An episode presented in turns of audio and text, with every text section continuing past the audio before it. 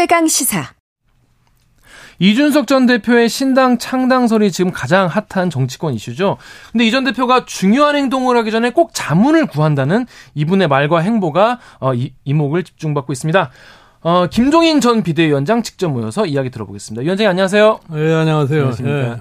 지난주 금요일에 어, 이준석 전 대표랑 금태섭 전 의원, 이랑 같이 만나셨죠? 어떻게 어떻게 만나시게 된 건지? 아니 내가 저 두 사람을 잘 아는 입장에 있기 때문에 예, 예. 두 사람이 서로 만나고 싶어 한다고 그렇게 얘기를 해서 내가 자리를 만들어 준 것 뿐이에요. 어, 누가 먼저 이렇게 얘기를 했? 아니, 뭐 양쪽이 서로 다 관심이 있으니까 음. 그 지향하는 목표가 거의 지금 비슷한 거 아니에요.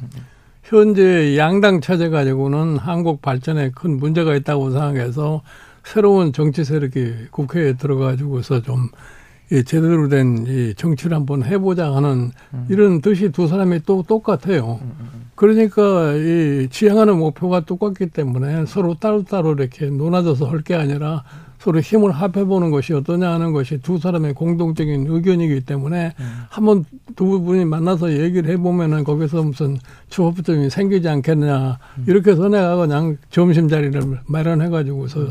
두 분이 얘기하는 걸 보기만 한 거예요. 음.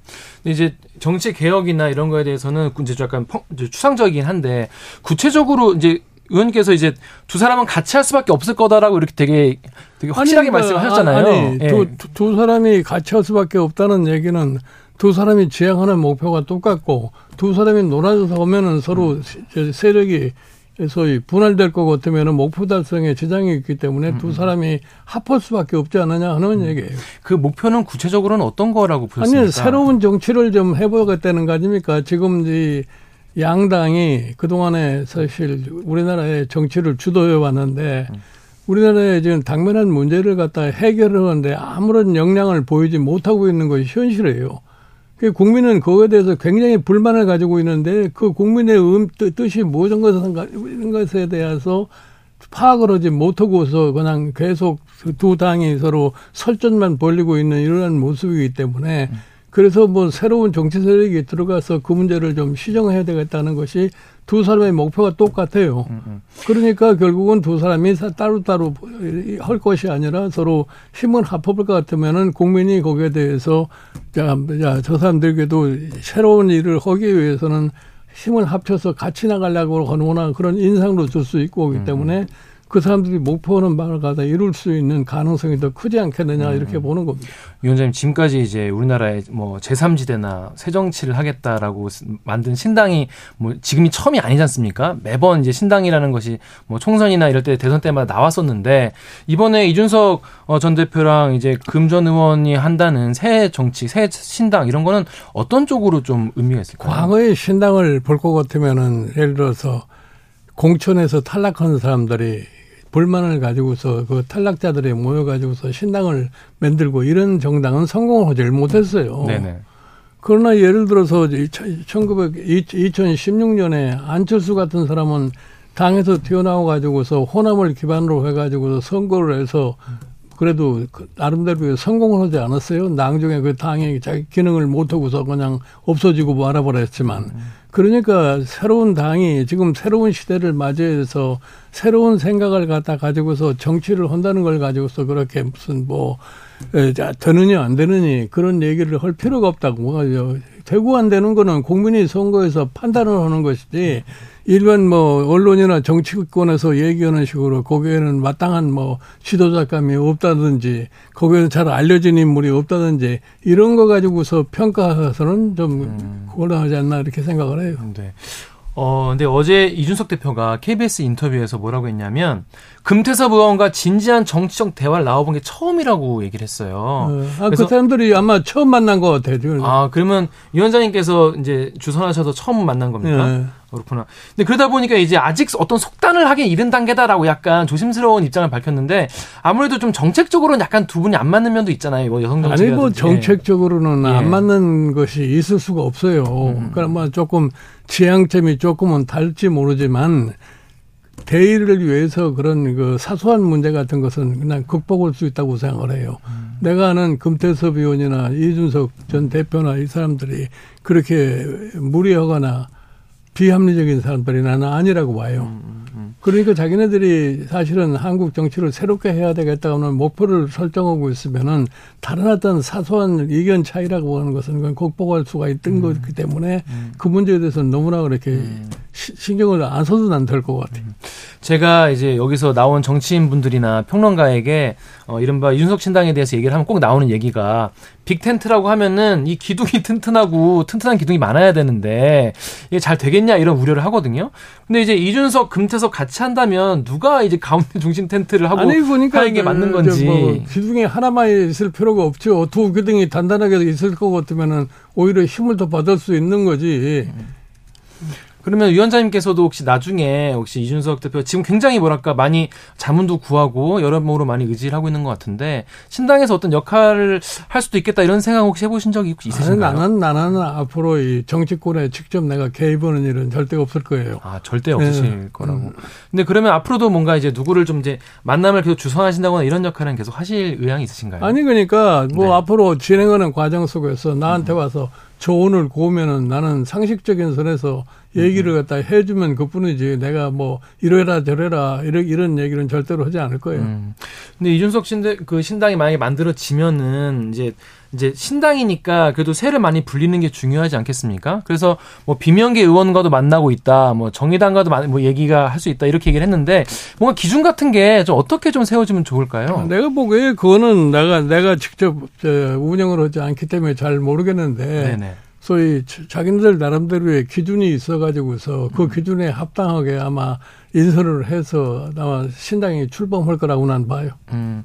근데 지금까지 뭔가 비명계, 정의당, 비윤계 의원들, 뭐 원외위원장분들 다 열어놓고 이렇게 뭐 만나겠다라고 아니 하는데. 그러니까 당을 당이 이제 출발을 하려고 그럴 것 같으면은 음, 음. 그 당에 관심이 있는 사람들이 다 모이게 돼 있어요. 음. 어?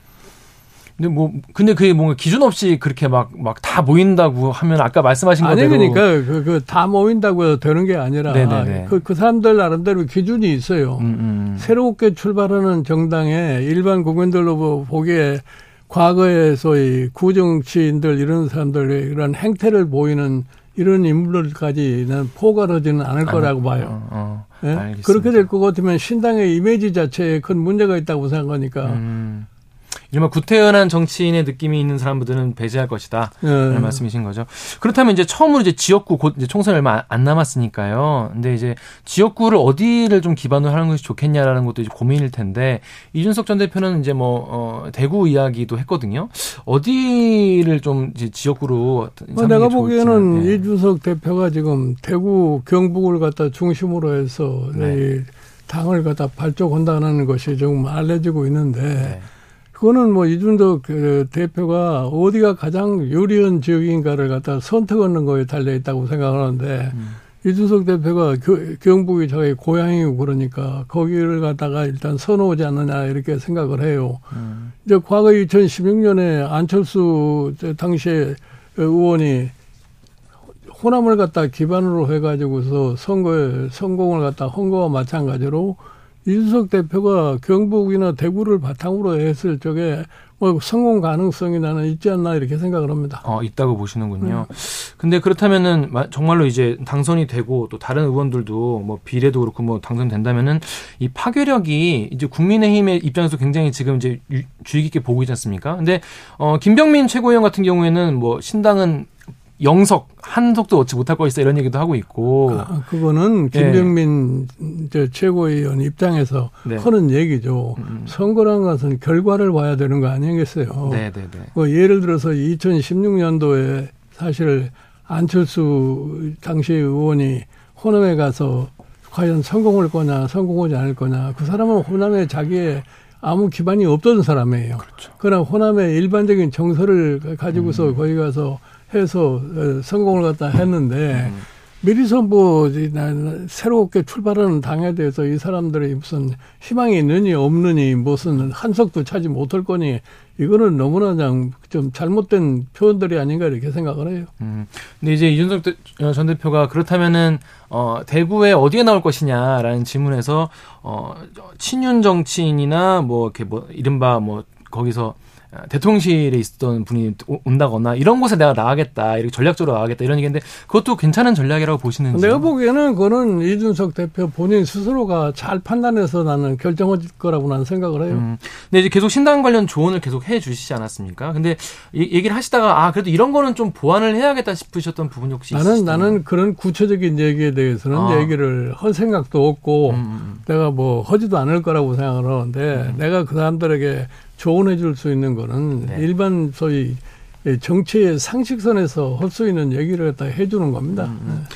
근데 이제 많은 분들이 이준석 대표가 말이 좀 거칠다 아니면은 너무 뭐 혐오 정치를 하는 게 아니냐 그리고 또 일각에서는 뭐 이거 직접 하신 얘기니까 뭐 싸가지 정치다 이런 얘기도 비판이 나오고 있는데 이런 것이 좀 이주, 이준석 전 대표의 한계다 아니, 이런 그래, 그러니까 예. 이준석 대표가 사실은 상식 밖에 지금 여당의 대표한 사람을 갖다 징계를 하지 않았어요. 뭐. 맞습니다. 네. 그러니까 상, 어느 정도 감정이 폭발할 수밖에 없어요. 그러니까 네. 뭐 말이 좀 거칠어질 수밖에 없는 그런 입장이라는 걸 이해를 허맬 것 같으면은 음, 음. 뭐그 자체가 그렇게 크게 문제가 되리라고는 생각하지 않아요. 음. 그러니까 지금 보면은 이 이준석 대표도 이제 앞으로 점차적으로 조금 자기의 언어나 이런 측면에서도 순화도 가져올 것이고 음. 정상적인 소위 지도자의 길을 걸을 거라고 나는 생각하기 때문에 아.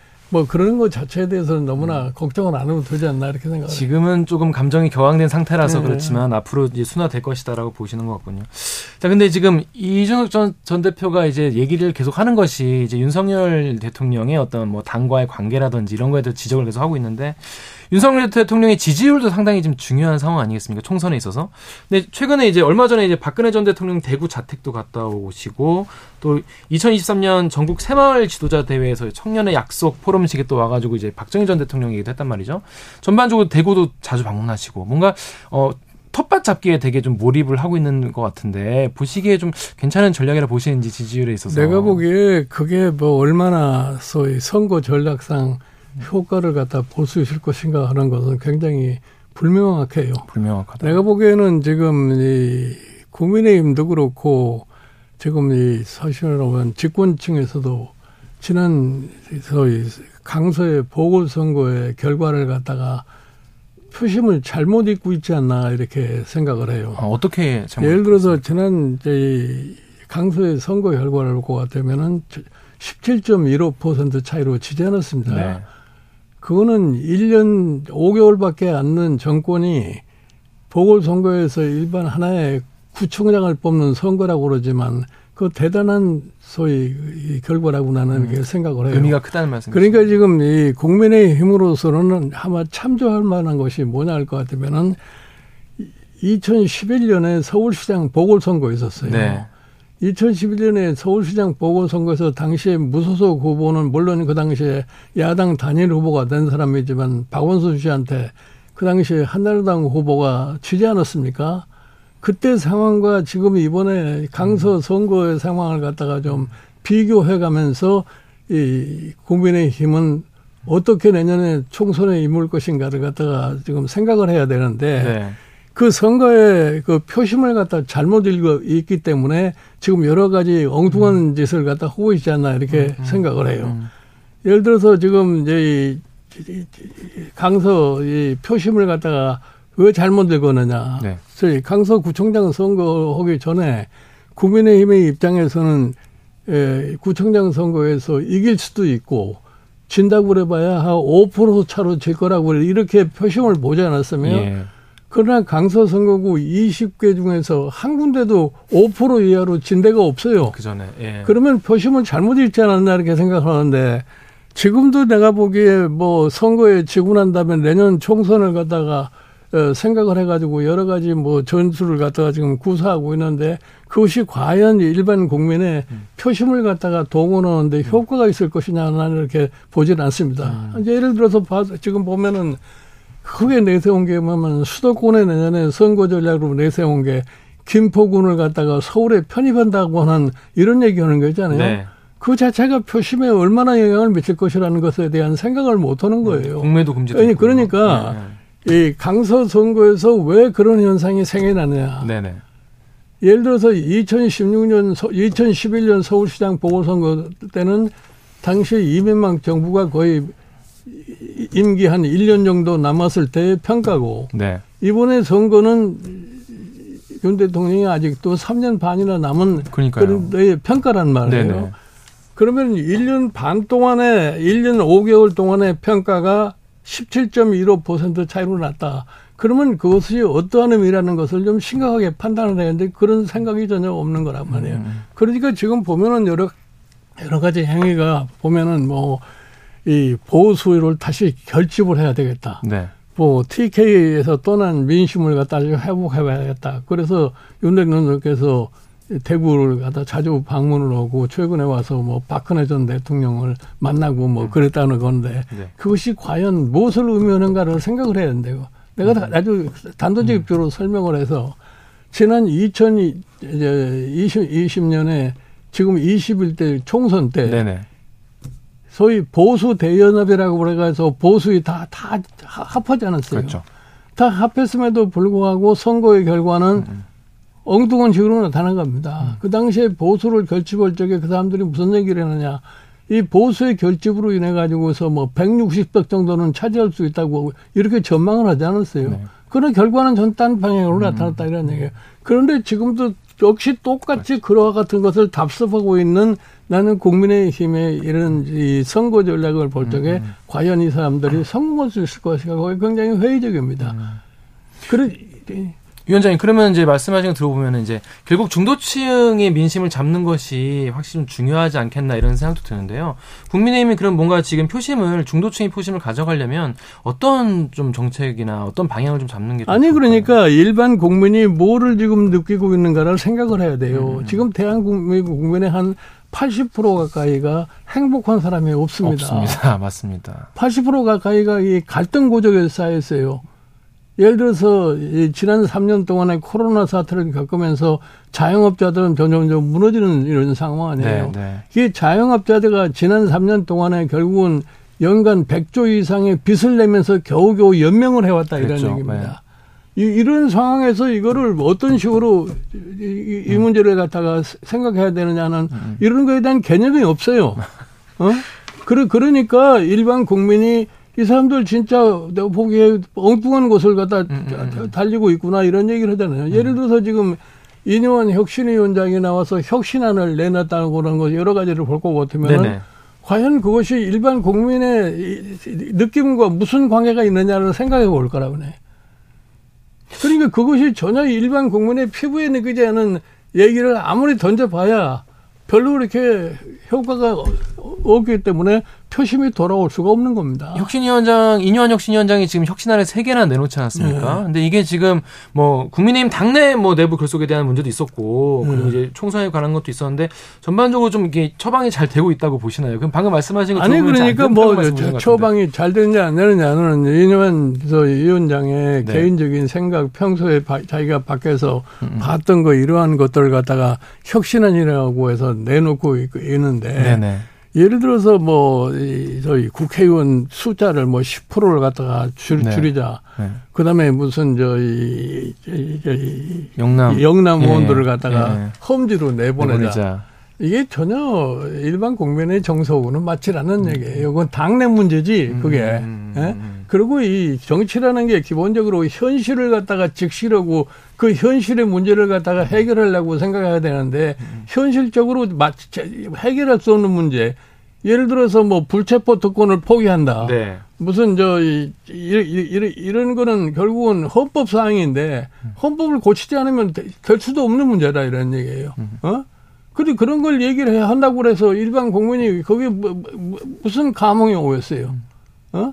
그리고 실질적으로 뭐 영남의 다산 의원들이 서울에 와서 험지에 출마한다고 그래서 그 사람들이 당선됩니까? 음. 어? 그 사람들이 올라고 그러겠어요? 어? 벌써부터 그, 그, 그 얘기가 나니까 다들 반발하고서 결국 가서 당내 분란만 일으킬 수밖에 없는 그런 요소를 제공을 한 거죠. 결국 아무도 안 올 것이라고 보시나요? 아, 내가 보기에는 뭐 와봐야 뭐 되, 되지도 않으니까 뭐라 오겠어요. 음. 근데 그래도 이제 국민의힘 입장에서는 뭔가 이제 인현 혁신위원장의 키워드가 그거잖아요. 희생. 아니, 그, 그런 것이. 감, 국민들이 감동을 받을 것이다 이런 아니, 그런. 것을, 그, 그, 그, 그런 걸 허물어서 국민을, 국민이 감동을 거절하고 하는 그런 판단은 자체가 잘못된 거라고 나는 생각을. 아 그러면 처방부터가 잘못됐네요. 그러면. 네. 그러니까 어. 내가 얘기하잖아요. 지난 강서구청장 선거에서 나타난 일반 국민의 표심을 제대로 분석하고 읽지를 못하기 때문에 처방이 그렇게 나온다 이러니. 음. 그 제, 지, 진단을 잘못했다 이러는 얘기예요. 음. 어? 그래서 지금 이번에 그래도 사무역 신안 나온 청년 같은 경우에는 비례 뭐 일- 일정 비율을 청년으로 채우겠다. 이거는 뭔가 그래도 많은 뭐 이렇게 젊은 층의 어떤 지지나 공감을 얻을 수 있을 것 보세요. 지금 보면은 저희 비례대표 많아봐야 한 20석 정도 네. 비례대표가 활해가 된다고 가정을 했을 적에 그 중에서 여성 반을 빼고 난 다음에 네. 그 다음에 10명 남은 것 중에서 청년 음. 뭐 한두 명 거기다 집어넣는다고 그래서 이 그거 그 자체가 표심을 크게 요동치게 음. 할 수는 없다고 나는 생각. 그럼 지금 국민의힘 지지자분들께서는 지금 인- 그 말씀을 들으면서 굉장히 지금 걱정이 많- 되게 많이 늘어났을 것 같은데 어떻게 해야 인류화 혁신이가 좀 성공할 수 아니 있을까요? 그러, 그러니까 나는 이 국민의힘에 소위 소속돼 있는 소위 정치 하시는 분들께서 네네.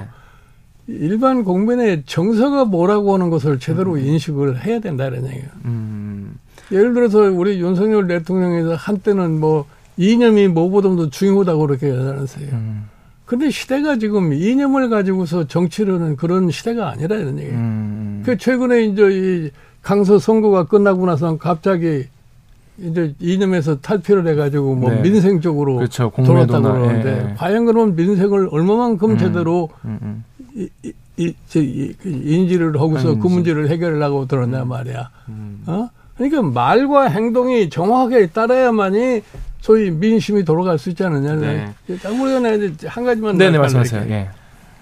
지금 우리나라가 지금 2021년 때서부터 선진국이라고 되어 있어요. 맞습니다. 예. 그 우리가 우리나라의 퍼캐피타 소위 구매력 기준으로 해서 평가를 해볼 것 같으면 우리가 세계 30위예요. 전체 규모로 볼 것 같으면 13위고. 네.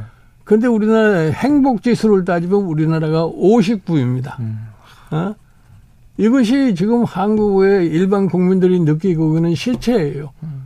내가 조금 전에 우리나라 국민의 80%가 갈등 구조에 살아가지고서 행복을 느끼지 못한다고 얘기를 했는데 미래의 희망이 잘 보이지 않는다 이런 얘기예요. 네. 그것이 소위 수치로 딱딱 나타나고 있는 거예요. 저출생 같은 문제도 네. 그렇게. 그러니까 이 네. 정당이라고 하는 것이 현실 문제를 해결해야 음, 되고 특히 리더는 리더십이라는 게 어디서 나오는 거예요. 음. 문제를 갖다가 인식만 하는 게 아니라 문제를 해결할 수 있는 방안을 제시를 해야만이 리더십이라는 것이 확보가 되는데 그것이 전혀 보이지 않으니까 음. 일반 국민이 거기에 주를 않는 겁니다. 음. 이것이 바로 현재 우리나라의 민심이라고 생각하면 돼요. 그런 취지에서 이제 신당에서 뭔가 새로운 정치 같은 게 얘기가 된다면은 국민들이 많이 관심을 가지게 아니 그러니까 있겠네요. 내가 신당을 하는 예, 예. 사람들에게 예, 얘기를 예. 해요. 네네. 무슨 정치적인 수- 수사를 가지고서 음, 음. 하려 하지 말고. 정치를 할 생각하지 말고 네네. 지금 우리가 당면하고 있는 이슈를 우리는 어떻게 해결해야 할 거냐. 음. 그러니까 문제 중심으로다가 그 문제를 어떻게 풀 것인가를 국민에게 제시하고 그래서 국민에게 받아들이면은 성공을 한다 이런 얘기예요. 예를 들어서 시장 경제에서 시장에 새로운 기업이 진입을 하려면 기존 기업들하고 엄청난 경쟁을 해야 될 거 아니에요. 그렇죠. 그러면은 그전 경 이제 이제 기업들보다 보다 나은 상품을 있어야죠. 가지고서 시장에 들어가야만이 성공할 수 있는 그 논리와 똑같아요. 정치도. 네. 어. 이제 시간이 없어서 짧게 한번 여쭤볼게요. 그러면 위원장님 말씀대로라면 지금 민주당은 이대로 총선 가면은 뭐 승리를 하는 겁니까? 어떻게 보세요? 나는 민주당은 야당이기 때문에 네네네. 별로 내 관심이 없어요. 관심이 없으시구나. 어, 관심이 없는데 예, 예, 예. 지금 예를 들어서 내가 늘 얘기를 하지만 여당이 잘하면은 야당은 희망이 없어요. 아, 여당이 잘하면 된다. 어, 네. 그러니까 여당이 지금 제대로 일을 못, 못- 못하기 때문에 야당이 거- 거기에서 그냥 공짜로 먹는 이러, 이러한 것이 지금 반사의 이익을 생겨요. 얻는다는 아니 말씀이죠. 쉽게 얘기해서 지난번 강서 선거에도 무슨 민주당이 잘해서 성공을 한 겁니까? 결국은 여당이 국민에게 제대로 못했기 때문에 결국 가서 반사적으로 야당으로 가지 않았나 이렇게 생각을 하는 거예요. 그러면 이준석 신당에 나오면 민주당과 국민의힘 중에서 어디에 좀 더 표를 많이 가져올까요? 그거 나는 뭐죠 어느 쪽에서 더 많이 가져갈지는 모르겠으나 네네. 하여튼 이 일반 국민이 새로운 신당이 내세우는 소위 여러 가지의 소위 정책 제안들이 음. 그게 앞으로 한국의 미래를 갖다 개척하는 데 보다 더 도움이 될 거라고 판단할 것 같으면 국민들의 지지를 갖다가 나는 끌어낼 수 있다고 나 생각을 해. 네, 위원님 짧게 하나 더 여쭤보겠습니다. 지금 선거제 개편, 병립형 비례제 그리고 이제 이거 밀시야하지 않았냐 이런 의혹이 나오고 있는데 이거 합의가 될까요? 이게 아, 내가 보기에는 지금 두 당이 서로 예, 예. 어, 떤 것이 자기네들에게 유리할 건가 이것만을 음, 생각하기 때문에 지금 선거법 개정이 벌써 오래전서부터 네. 지금 얘기가 나오고 아직까지도 저걸 제대로 하지 못하고 있는 것을 보니까 음. 결국 가선 두 당의 자기네들의 이해에 알맞는 그런 방향으로다가 그- 그대로 가지 않겠나 이렇게 생각을 해. 음 근데 그럼 결국 밀실 야합으로 그대로 병립형으로 갈 가능성이 높다는 뭐, 그, 그럴. 가능성이 높은? 거죠. 어. 그, 근데 그래도 그러니까 예. 예를 들어서 지금 두 정당은 새로운 정당, 정당이나 다른 기타 당들이 이익을 볼 수 없는 방향으로 둘이서 아마 합의를 볼 거예요. 음. 그러면 병립형으로 가는 거네요. 그런 거죠. 뭐. 그러니까 그거를 그렇게 가면 안 된다고 비난하는 사람들이 네. 항상 그쪽으로 가는 거예요. 그것이 바로 국민들이 보기에 밤낮 얘네들은 약속만 하지 하나도 지키는 것이 없다 이렇게 판단을 하는 겁니다. 그렇구나 알겠습니다. 지금까지 김종인 전 비대위원장과 말씀 나눴습니다. 고맙습니다. 네. 네. 11월 13일 월요일 KBS 일라디오 최강시사 오늘 여기까지입니다. 저는 KBS 김기화 기자였고요. 내일 아침 7시 20분에 다시 돌아오겠습니다. 안녕히 계세요.